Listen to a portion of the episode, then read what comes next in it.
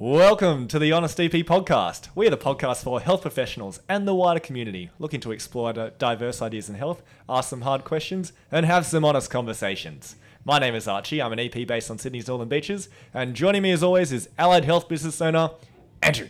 Andrew, how are you? I'm well. How are you? Very well. That was an exciting introduction. I've got a little out there now. Yeah, once you once you get the idea, and I, I know it off by heart now. Uh, who knows what's going to come out? I'll miss a couple words every so often. Uh, I'll stuff up the sentence. That's fine. It's part of That's all part of it. People know I'm doing it live. All right. What are we drinking today? We have the Heart, the Heart Pale Ale. We actually have two beers. Yes. Um, one of them is non-alcoholic. Mm. So we are starting with the um, alcoholic one. Wonderful. Because that's more fun. Crack that. Oh. So these are the second of uh, the the third and fourth beers from Sarah Woodruff from um, Simply Stronger in Victoria. We loved her first ones from last week. Thank you very much. And we're going to try the second ones now. Sure are. So thank you very much again, Sarah. Uh, we'll let you know how we go. Initial thoughts? Yeah, once again, very good beer. It's definitely not as Uh, strong or crazy as the first two ones. So these ones are in like a a white can uh, with a bit of like pale green, limey green stuff on it. Whereas the ones we had last week were like dark, scary looking beers. Yeah. And they were dark and scary. Uh, these ones aren't. No, they're not. It's just a pale ale. Yeah, this is mm. kind of a run of the mill. Although it's got a nice little bit of... Mm. A little bit of sourness almost. Mm. That's sourness. Do you reckon we should do a beer tasting course so we know what to talk about? I reckon we could absolutely expense that. Mm. That is a business. This is a business. That's a business expense. So, so what are we talking about? Tax expenses. No. Um, right. Expenses. No, no, no. We're not talking about business expenses. We are talking about scope of practice today. Um, we're mainly E P, but it may get a bit more general as well, but mainly from the point of view of an exercise physiologist and talking about scope of practice. How did this come up? So... Every now and again, it pops up around E S S A. Mm. Um, you know, you, you see it in Facebook groups. It's like people like trying to understand what our scope of practice is, like what what we can't do and what we can do, and mm. um, the the reference point in all of those conversations tends to be a scope of practice. Like, mm. can I do this? Is it within my scope of practice? Mm. Uh, now, I don't know if anybody else got the email, but there is a bit of a conversation starting around E S S A about, you know, is there any kind of potential for our scope of practice to change or evolve? Mm. Because I think the the initial one was written a little while ago, and we just kind of make sure that what is there is still relevant for what is happening today. And so that we kind of started chatting about, you know, what is a scope of practice and um, how it relates to what we should or what we kind of shouldn't be doing. And yeah, and this came up about uh, as well that uh, last week there was some stuff coming up about S I R A guidelines as well. And I, I, there was one that was sent around to E Ps uh, about putting in feedback around new guidelines around treating lower back pain within the work cover and S I R A setting. Um, and we there was also an email that was sent out to Uh, Physio Association mm-hmm. that was their kind of A P A's feedback to the physios and, and kind of call to action as well on that side of things. So if you're a physio, you probably would have got that email from the A P A. Um, and it was it was it was quite an interesting email uh, that was uh, there was a lot of scope of practice-y kind of stuff written in there. Um, that the the S I R A guidelines are kind of looking to move towards their guidelines for lower back pain being go and seek a Uh, exercise rehabilitation provider, mm. whether that be a physio, a chiro, an osteo, or an E P, um, as your first point of contact. It it doesn't matter so much with their kind of the guidelines they were moving towards, mm. uh, and I think it brought up quite a bit good conversation. I think it brought up some interesting conversation. Yeah, um, I think E Ps were like, "Well, this is good. I think this is an opportunity. Wonderful. About damn time." About damn time. Table slap. Whereas physios, it's like, well, is that within their scope of practice? Mm, mm. Are they able to do those things? We do a lot of diagnosing mm. in what it is that we do. They can't do that. Mm. So should they? Yeah. And so these conversations have kind of happened around the same time, it's which is interesting. Front of mind for us at the moment. Mm. We thought we'd start by going on to ESSA. Yes. Uh, and, and screenshotting, uh, what is it, the exercise physiologist guidelines for... Uh, for our scope of practice. Our scope of practice. There yeah. you go. It's a short document.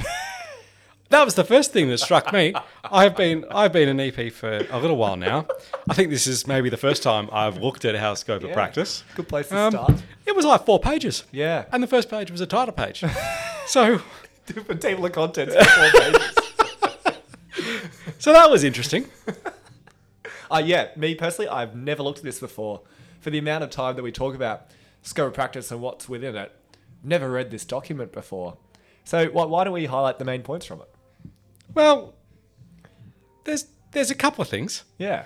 Um, it's very general, mm. right? It's it's not very specific. And I, and I suppose a scope of practice should probably be more general because you don't want it dictating absolutely um, specifics. But th- there's definitely a bit of room for interpretation yeah. in here. Um, the the words that are used in here are uh, quite general. Yeah. Um, you know, things like enhance and maintain function and quality of life. Yeah. Improve and maintain health status. Educate and advise about health and well-being. Coach and motivate to increase engagement and self-efficacy. Prevent decline of health status. Mm. Screen, assess, measure capacity and function. Uh, and, and, and look, what's not mentioned in any of these words is the first word in E P, which is exercise. um, the, the only dot point that does really measure uh, or say you should be doing exercise is one in the middle there. And it's, you know, prescribe, deliver, adapt, evaluate movement, physical activity, exercise-based interventions to, um, you know, enhance and maintain functional quality of life, mm. facilitate recovery, promote re-enablement, and maximize independence. But there's eight other dot points there uh, that are just kind of general guidelines mm. for providing health advice mm. and uh, guiding or coaching people through whatever concerns or challenges they're presented with. Mm. What's your what are your main takeaways from from reading those guidelines within our ESSA scope of practice? I think that the first thing is there there is a, a section in this that talks about almost the ability to expand a scope of practice, right? Mm. And, and what I mean by that is through professional development, you can kind of extend your scope of practice. Mm. So if you have done specialized training in a particular area, well, you can deliver a sort of a different level of service. So it says that in there, that through continuing professional development, you can expand mm. your your scope of practice. Great. That's great news. Mm. Okay. So I guess there are a couple of situations where uh, that could be beneficial. Mm. Uh, that can become an interesting conversation. And I know it, it always comes up for E Ps specifically, but also some other physical therapists as well in a couple areas where people go, hey, don't do that. Uh, that's out of your scope. And and to me, uh, there are kind of three main areas. Um, the first one, as an E P, the first one for me is the uh, the physical therapist side of it, so diagnosis and doing hands-on treatment. People saying, hey, that's out of your scope, don't do that. I go, mm. okay, yeah, yeah. Um, and by the way, this is not me putting my uh, bias or, or opinion on it yet, I'm just saying what I hear the most are the three areas. The second one being uh, psychosocial area, so psychotherapy or a psychologist's job or a, or a counsellor's job or that sort of thing, and going, hey, it's not your job to uh, provide people Uh, support to uh, in with their mental health. Yeah. Um, and the third one being nutritional advice. So don't tell people what to eat. don't tell people what not to eat. Mm. Uh, don't give people supplements. Mm. Mm. Don't inject people with steroids. Like, why not? No, I'm kidding. Steroids are yeah, good. Yeah, yeah. So I, yeah. I feel like those are the main three areas there yep. that we hear the most. Yep. Why don't we dive into these a little bit? Yep. Um, and and provide some, not guidance, not opinions, but just kind of explore the different areas within that hmm. um, that people should consider before they go into conversations like this, and perhaps uh, before they uh, go and jump on someone's back, or um, mm. or if someone jumps on them, what they can talk about, mm. or if they should go and jump on someone's back yeah. to talk about. Um, should we start with the physical therapy side? Yep. Do, as an E P, you've been an E P for twelve... Oh, I thought you were going to say twenty. No! Yes, something like that. A little while. A little while. Have there been moments when you've wanted to diagnose people? Well, what what is a diagnosis? Great question. Like, it should be you, a le- uh, like a something that leads to a uh, treatment plan. Right. For me. Exactly. Um, that doesn't necessarily involve doing special tests. That no. doesn't necessarily involve putting your hands on people.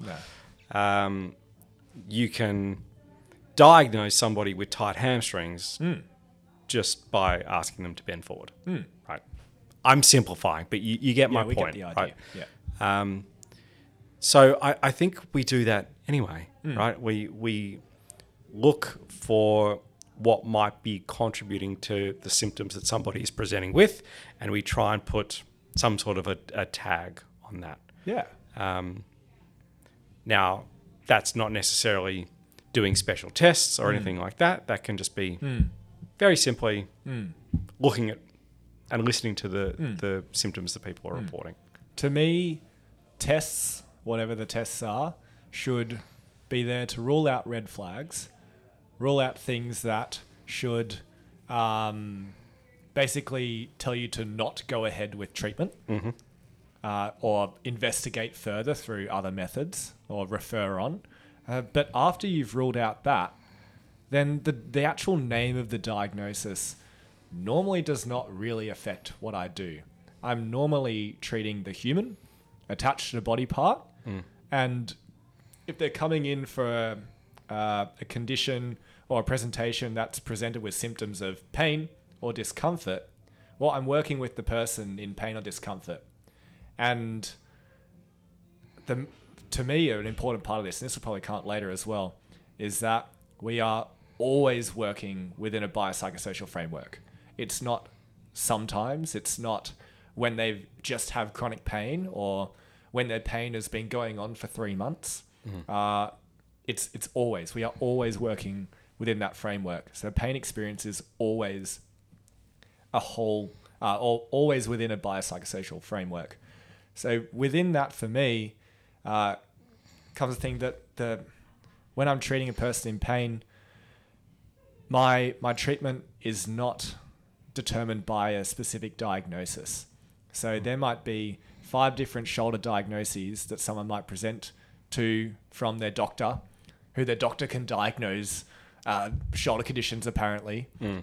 But, you know, what are the doctor's special tests doing? They're doing open can, empty can, and an, like a resisted external rotation and touching and feeling around and going, does that hurt? Oh, there it is. How painful out of ten is that one? Mm. ten. Oh, well, it's got to be this part of the rotator cuff then. Yeah.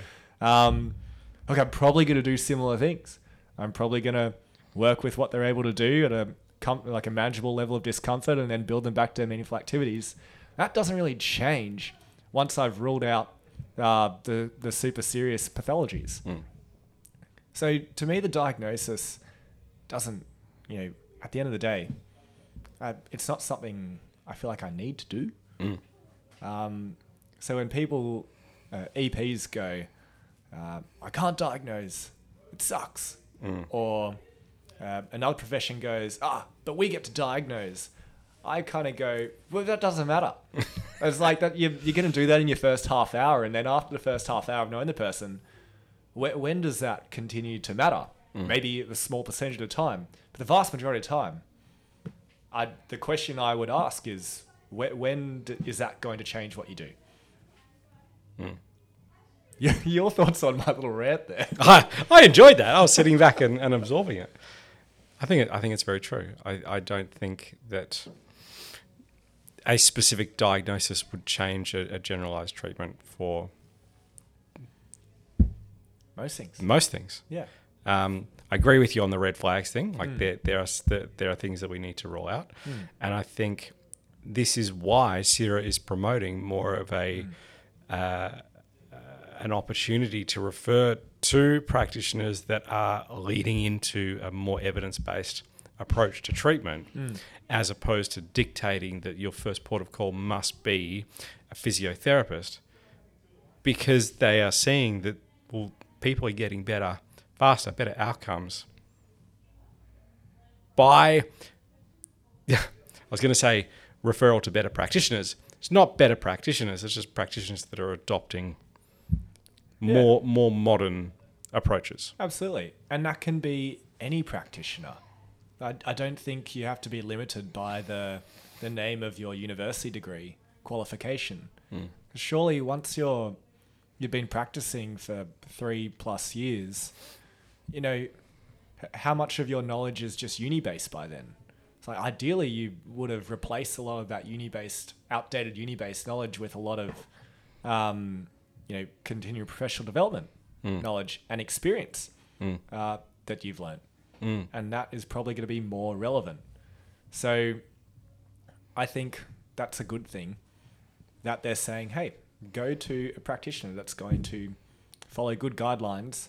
Maybe they give you a diagnosis and then play on. Mm. In terms of scope of practice, and this is an E P specific question, because I know that uh, we've talked about this before on here as well with professional development, uh, and you talking about you uh, wanting to be able to do more hands-on treatment mm. early in your E P days because you wanted more tools. Mm. Now, more years removed from that, Of, of having all the tools in the tool bag, mm. do you think that that having more tools as an E P for, like, and specifically hands-on treatment tools uh, is is something that E P should try and expand their scope of practice into?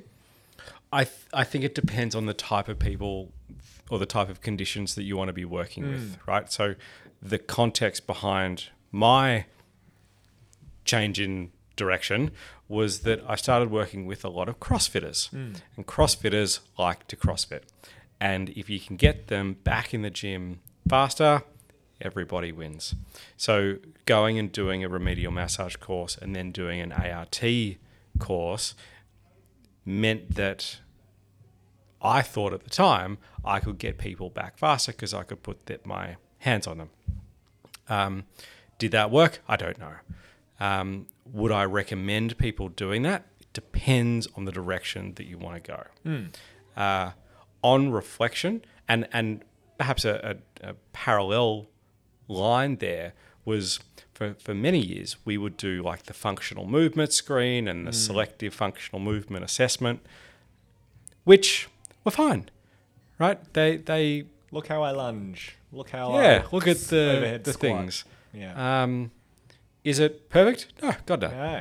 Um, knowing about that now, and, and so this is this is the, the the quandary that I play backwards and forwards in my head, is I I know that those things are not like one hundred percent true, mm. right? But understanding them and being able to talk about those things with the clients that I would see, I think there's use there. Because kind of play it out a little bit. So if I hurt my elbow doing, I don't know, pull-ups, um, and I go on YouTube and I go, my elbow hurts. Why? Um, and you, you see Kelly Starrett and you see these guys talking about... The Supple Leopard. The Supple Leopard. Uh, you see them talking about, you know, trigger points and and you need to floss yeah, your and, shit. And facial and, lines. And this. And then the, the client is sitting there. Floss your teeth. Floss your teeth. Floss your, floss your, your elbows. What are they called? Your elbows. your elbows. Yeah. And you need to get a ball and rub it against yeah. your elbow, right? And and the, the client is sitting there talking about this to you, mm. the E P. And I I feel like there's some value in understanding that. Oh, absolutely. So that you can you can talk to them about what is actually going on, and if, like, if you feel like rubbing a ball is against your elbow is going to help, great, keep doing that. But that's probably not what is wrong with you. You don't have a absence of ball. Maybe you do. Yeah. uh, diagnosis. Yeah. You you have a sore elbow. Yeah. Um. And so I I I know, again to your question, I know that those things are flawed, but I also know that being able to understand them helps with clients. On multiple levels, right? Having an understanding of a client's experience will help you build rapport, help you build trust. And then they'll also go, oh, yes, Andrew actually understands what I've been going through and can talk to me on my level of understanding about this thing. So that'll be an amazing advantage to have. Uh, and it'll probably uh, add a little bit to your to your placebo recipe as well, if mm, you're going to have a bit of that as well. I, what I'd add to the hands-on therapy thing is, you know, it's definitely not out of scope of practice to um, do passive range of motion stuff. So moving people's limbs around, mm. you know, not, you're not doing manipulations. No, you, no. You haven't been trained to do that. Uh, but, you know, you're definitely able to help people do mobile, like mobilize... Not mobilizations either. Oh God, there's so many like buzzwords you've got to avoid. Fuck. Move people's limbs around people's and limbs stretch around. muscles yeah. and move muscles and move limbs through range of motions that they have passively or actively. Uh, there's also nothing against using a trigger ball to help people do some, you know, self-massage or using a foam roller. So, you know, if you really feel like you need more than that, I'd, I'd just ask yourself, like, well, what is the most beneficial stuff that I could be doing in my fifteen, thirty, forty-five, sixty minutes I've got with this client as an active health pra- practitioner, mm. as an active therapy person? Uh, and is it spending more time doing the things that someone can do independently with a bit of guidance from you? Mm. So if someone really wants a hands-on therapy, can you help them and can you provide them what they need with a little bit of teaching around how to use a lacrosse ball or a, you know, trigger ball or a foam roller or some, you know, band assisted stretching or something? Is that going to do the job? If that, you know, meets their needs and expectations, perfect. Now you don't have to spend any more of your time doing it. So you can do the stuff that you trained in originally and that you, well, ideally you enjoy doing because you chose to be an exercise physiologist. Hmm. If that's not enough for them, what a great opportunity to build a referral network with someone who does like doing that with people and wants to do that all day and is probably better than you at it as well because mm. they do it every day. Mm-hmm. It's like I have chiros I refer to when people want someone to look at their neck and look at their back and look at their hips because I, I don't want to spend fifteen, half an hour with someone on a bed. Mm. That was one of the main reasons I chose to be an E P is because I did not want to be have someone lying there while I did things to them. I wanted to be guiding and coaching people through doing things for themselves. Mm. And now some people love that they have the opportunity to use their hands to make an impact on someone's uh, symptoms and health, which is amazing. So you know, network with those people mm. and meet them so that you can provide them really good care as a team. What an amazing opportunity. Mm. So just ask yourself, like, can first, can I provide them enough with the self hands-on therapy stuff and build some independence and some autonomy over their own health and their own symptoms, which is really, really valuable. Uh, if not still, okay, find someone who uses the same narratives as you, narratives as you and work with them. What a great opportunity. Absolutely. Andrew, anything to add to the hands-on therapy topic there before we move along? No, I think that's good. I think you've nailed it. Should we move on to nutrition? Yeah. Such a fucking tough area. It's fuck. Oh, we we have dietitians as part of our team. Yeah. Um, here at Rebound, it is a fucking tough job. Oh.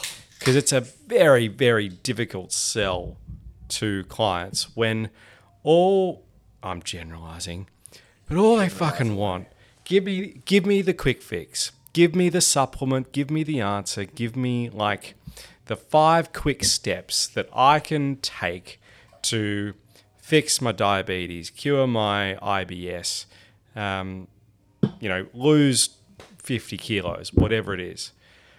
And the evidence-based um, approach is just it's eat sensibly. It's never fun. Eat eat a variety. Yeah. My wife is probably going to listen to this and give me shit when I get home. But that's that's the answer, right? Um, despite that, they went to university and studied just as fucking hard as we did mm. to be able to deliver that in a way that is going to motivate and mm. educate people about mm. what is going on with their condition mm. so that, and, and they're referencing oftentimes, you know, blood panels and things like this to make sure that it is the evidence-based approach mm. to improving somebody's condition with mm. nutrition. Mm. The... The looking on Instagram and finding a reel that says, oh, look, exogenous ketones helped this person get a mm. six-pack. It's like, you can take that and you can fucking shove that up your ass because you are not qualified to do that, mm. right? I, I the the comment that we made previously about scope of practice was that you can extend your scope of practice if you do, like, credentialed courses that mm. enable you to to do it in mm. a educated and sustainable way. So do that if you want to be providing like not nutritional um not nutritional guidance, but just like some tips or um have a conversation with somebody about their nutrition. Like, do a proper course. Mm. Upskill yourself so that you can have a proper conversation, not just what some dickhead has said on TikTok as yeah. the the appropriate thing to do. Yeah. Even if like you're you're pretty sure that what the dickhead on TikTok said is is correct, just think about like, have you actually gone and verified any of that information, taken it past um, an actual qualified nutritionist or dietitian, or looked at the research yourself? Because if you haven't, don't go fuck anywhere near giving that mm. advice to someone else. Sure, give it to yourself, but like, don't give it to someone else, no. especially someone who's paying for your uh, for your service. We'll, we'll pause here because I, I have opened the other beer, and you may have you may have uh, heard it on the mics. Uh, but this is a non-alcoholic beer that we are drinking here. It sure is. It is called the Mind Ya Head Non-alcoholic X P A. It's from Hop Nation Brewing Co. Uh, it's zero point five percent alcohol. So they lied. It is alcoholic. Some hooray. Bullshit.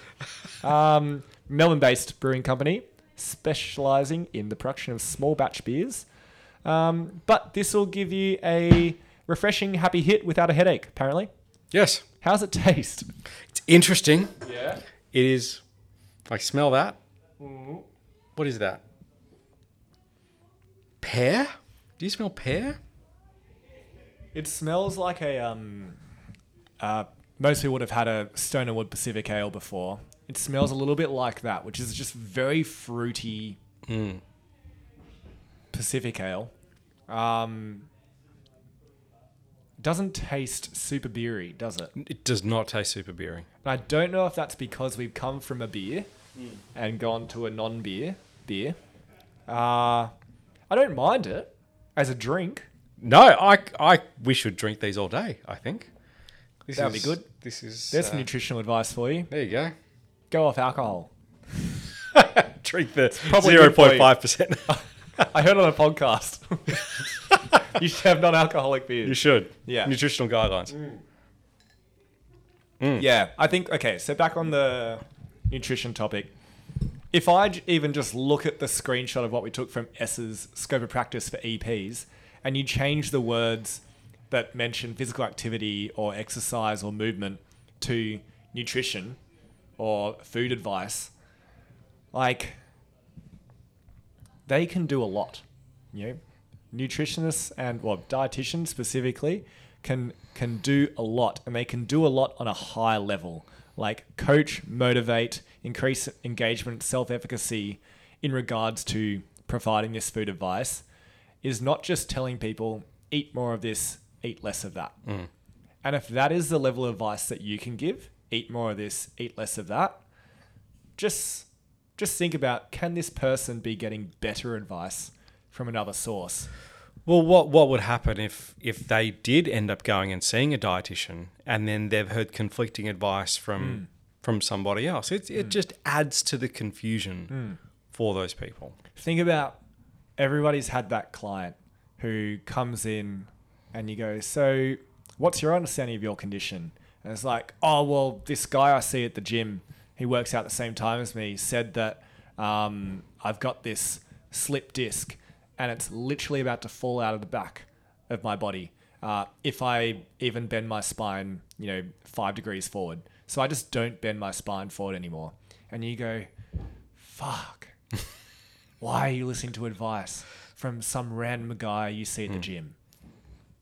Don't, like, do you want to be that person mm. in terms of nutrition mm. where someone eventually goes to see a dietitian after they've been fucked around by the social medias, the TikToks, the Instagrams, hopefully not you as a physical therapist, uh, and then go to a dietitian and they've got all of these conflicting messages and advice, and the dietitian's like, shit.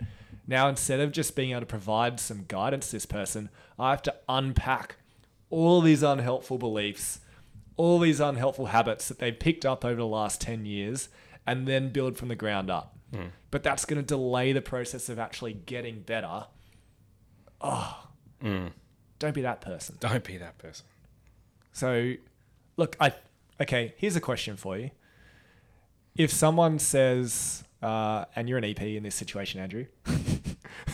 um, Andrew, uh, and you ask, oh, you know, what do you drink in a day? And I say six liters of Coca-Cola. What advice would you be happy giving me there that you think is well within your scope? Uh, oh, that's a that's a t- that's a very leading question. uh Well, I know enough about nutrition mm. to know that drinking six litres of Coke a day is probably not going to help with your health outcomes. Very good. So I would say, how about we how about we try maybe three litres of Coke and okay. maybe top it up with some water? Mm. How would that sound? Yeah. So some basic portion control and some basic, that sounds excessive mm. kind of information, and maybe some questions um, that... ask someone uh, to inquire about their, their behaviors a little bit, like, oh, and how do you think that affects your health? You know, and just, you know, a bit of motivational interview, never hurt anyone. Mm. Uh, that's totally fine. Well within your scope. Mm-hmm. If someone then came to you and said, uh, so I have this rare kidney disease uh, and uh, I, I looked up online and they said I could take this certain supplement. Do you think I should take this supplement? You fucking know I should. You should buy it from me, in fact, because I can get it for you. No. No, no, no of yeah. course not. It'd be... Again, you could apply some motivational interviewing in that context and, mm. and understand, okay, well, have you tried anything before? How is this impacting you? Um, do you think this is going to be the solution that helps? What do you think? Yeah, in this, what do you think will help in this situation? But ultimately leading that question towards a a source that has got the qualifications to be able to deliver yeah. that that expertise. Mm. So I think what you know, I think the the interest in your health is great. I think making sure that you are choosing the right supplements is something that a dietitian can help you with. So if this is something that is, you know, you want to you want to invest your money and your time and your effort into, make sure you're doing it right. Maybe go and have a chat with this person down the road. Yeah. I think what is definitely within our scope of practice in regards to anything is leading people to the best source of information.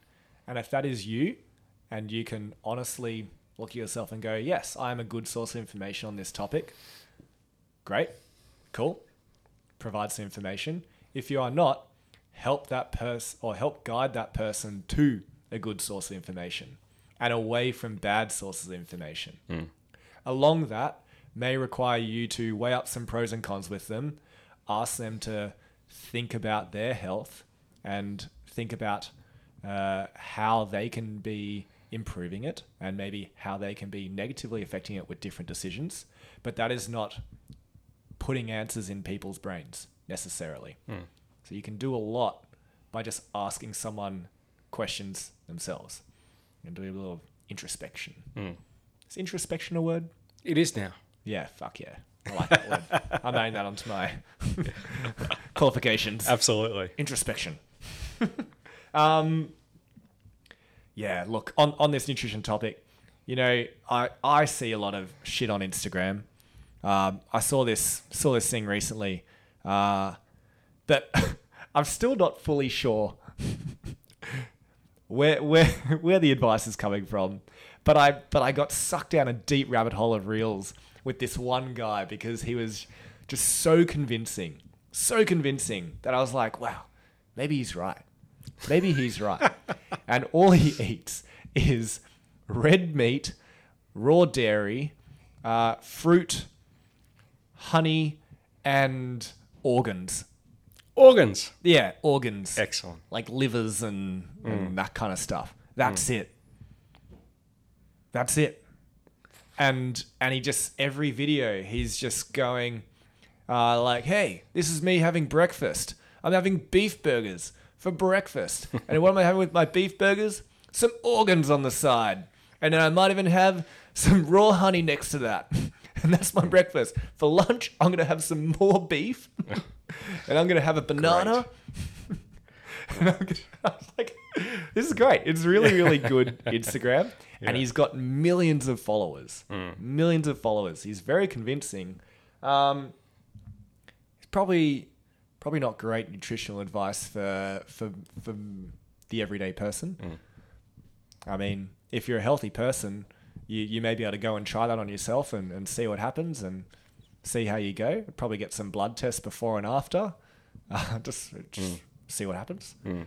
Um, but there's lots of that out there. Mm. Lots of that out there. So probably don't add to that. No. Probably don't. Please don't. Yeah.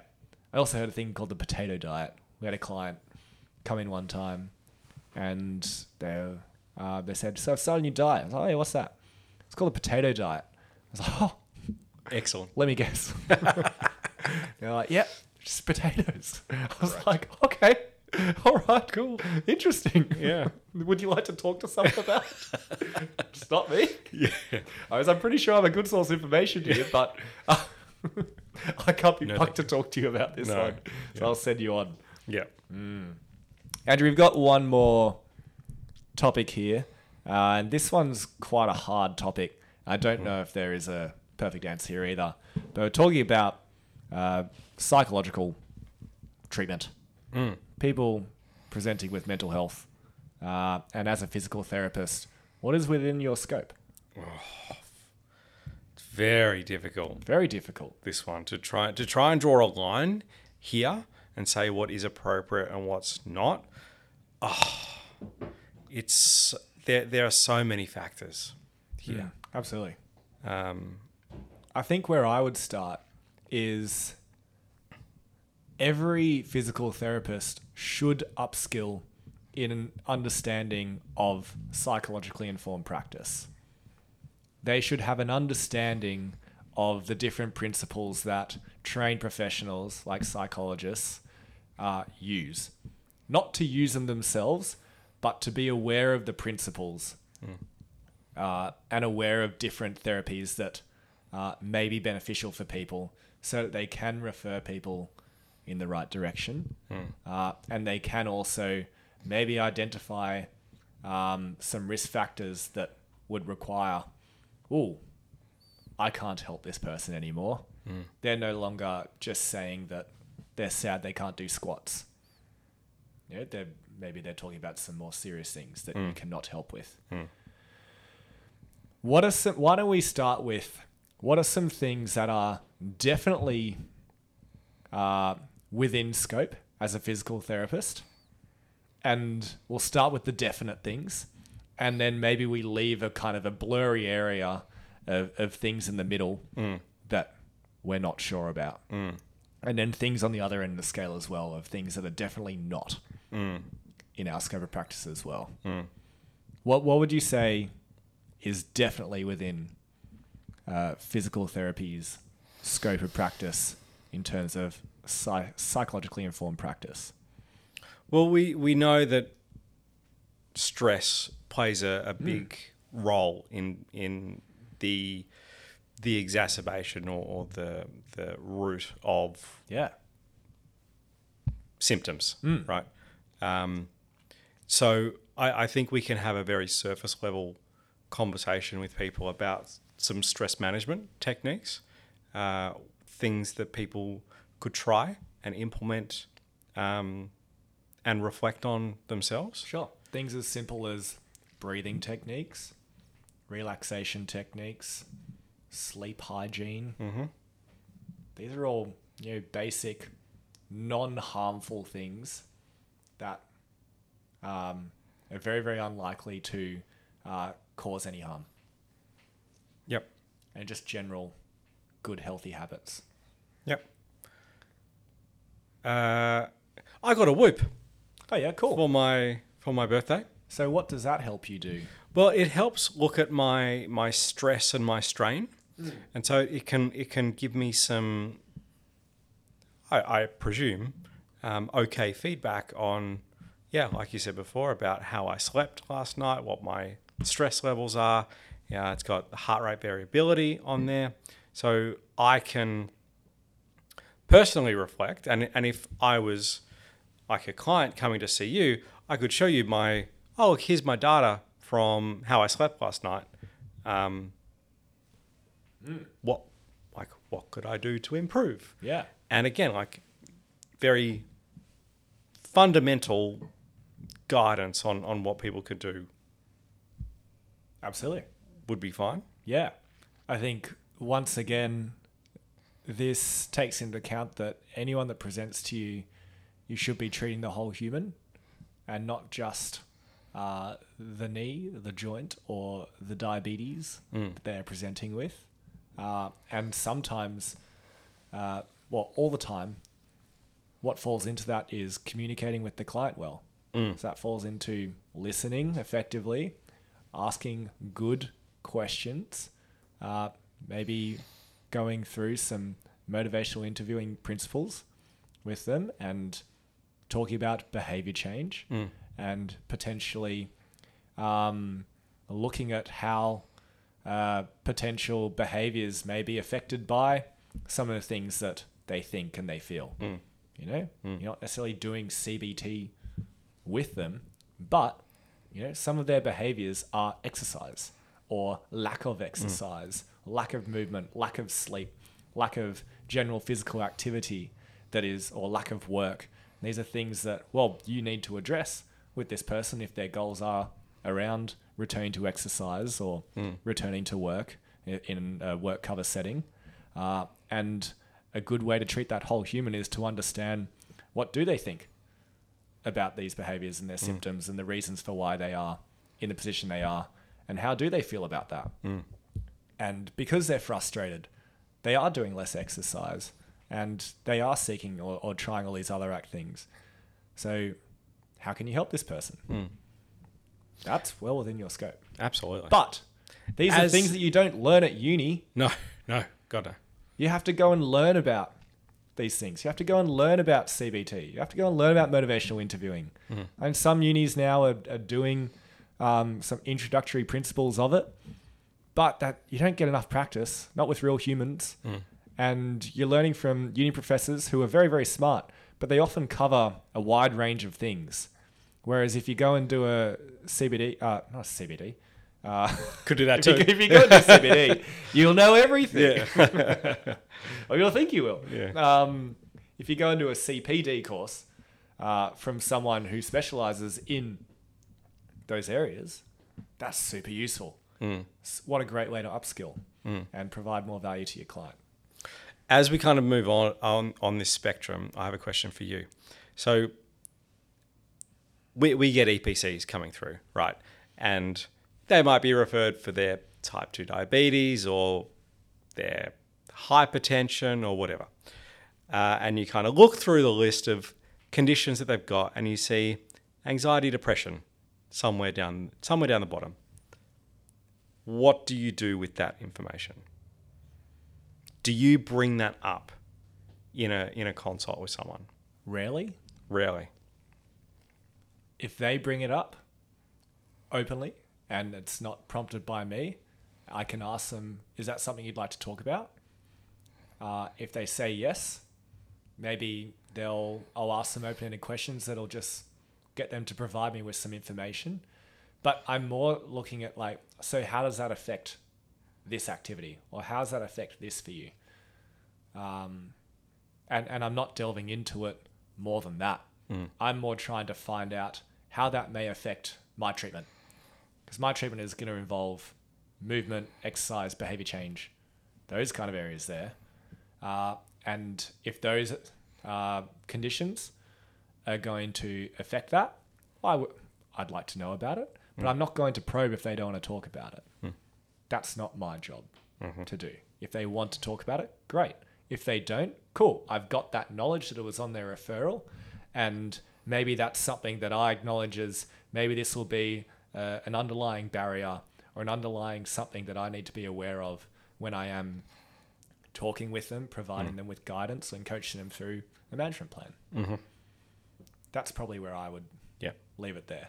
Um, but it is really up to them if they want to talk about it or not. Uh, and I give them the space to talk. There's nothing wrong with listening. Mm.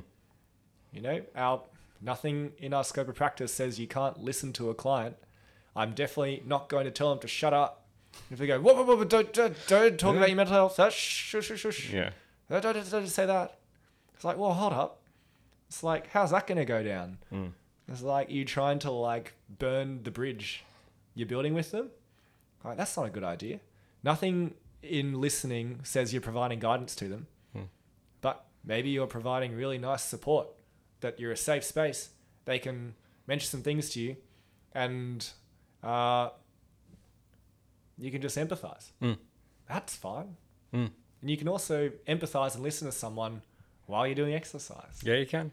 Sometimes what I've found, uh, and this happens quite often, is the regularity that a lot of people see us um, and the comfort they feel by doing something else allows them to talk with you and say things that maybe they wouldn't say if they're sitting down face to face with someone who's asking them about their feelings. If they're sitting on a bike and getting a bit of a sweat or doing some training, lifting some weights, maybe they're going to be more likely to go, oh, I've been feeling really shit lately. Mm. And then you have a choice there. You mm. can either go, oh, yeah, let's not talk about that. Mm. Let's go do some squats. Or you can go, oh, why are you feeling shit? Mm. You have a choice there. And number two, I don't think is wrong to ask someone questions. Mm. But you do not need to give advice necessarily. No, no. If you if it's outside of your scope. Yep. So I think that's where the limit is there. Mm. That you can listen, you can empathize, and then once again with the nutritional advice, you can send someone in the right direction. You can ask them, do you feel like you need more support in this area? Do you feel like you, you want to talk to someone um, with more expertise who can help you? Mm. I know some people. Mm. And once again, know people mm. in that area who can help people, and then go from there. Mm-hmm. They'll probably really appreciate that you listen to them. Your thoughts? one hundred percent agree. one hundred percent agree. It, you can you can ask ask questions and listen, um, because they might not have those people in their lives that are asking them those questions, or they don't feel that they've got the ability to to vocalize what's going on in their head. And it might not be significant mm. in the sense that it's it's severe, but it might just be like you are the person that they want to talk about these things at. Mm. um, be that person. Yeah, great. Um, maybe they don't feel comfortable talking to anyone else at that time. Maybe not.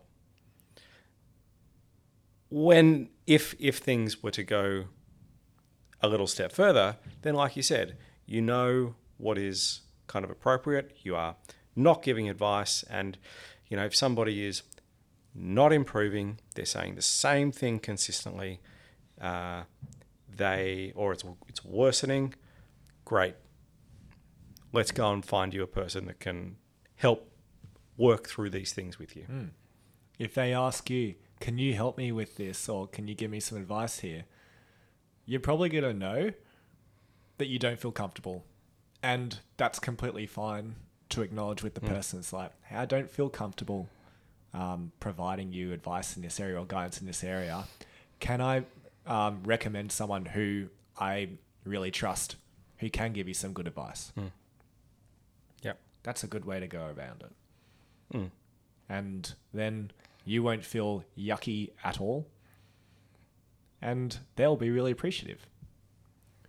What I think you don't want to do is be afraid of seeing anyone who has any mental health background.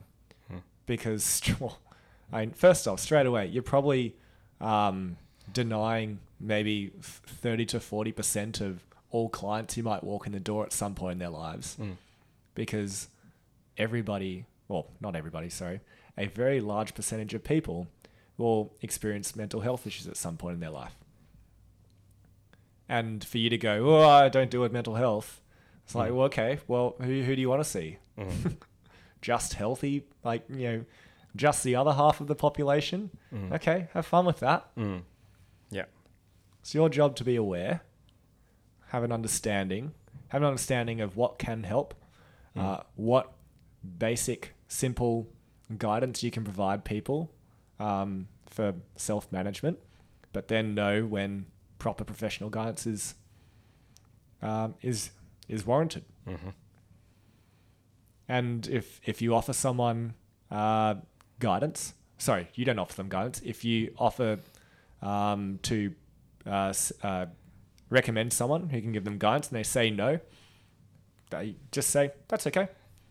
Let me know if you do. Mm.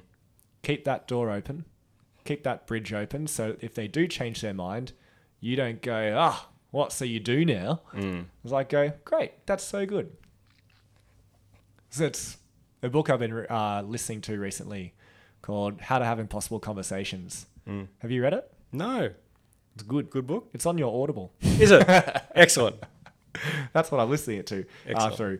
Um, but one of the things is build golden bridges. And by golden bridges, it's uh, he's talking about uh, the concept of allowing someone the space to change their mind safely. So that if you do uh, manage to convince them that what they were thinking was wrong, don't then judge them mm. for that.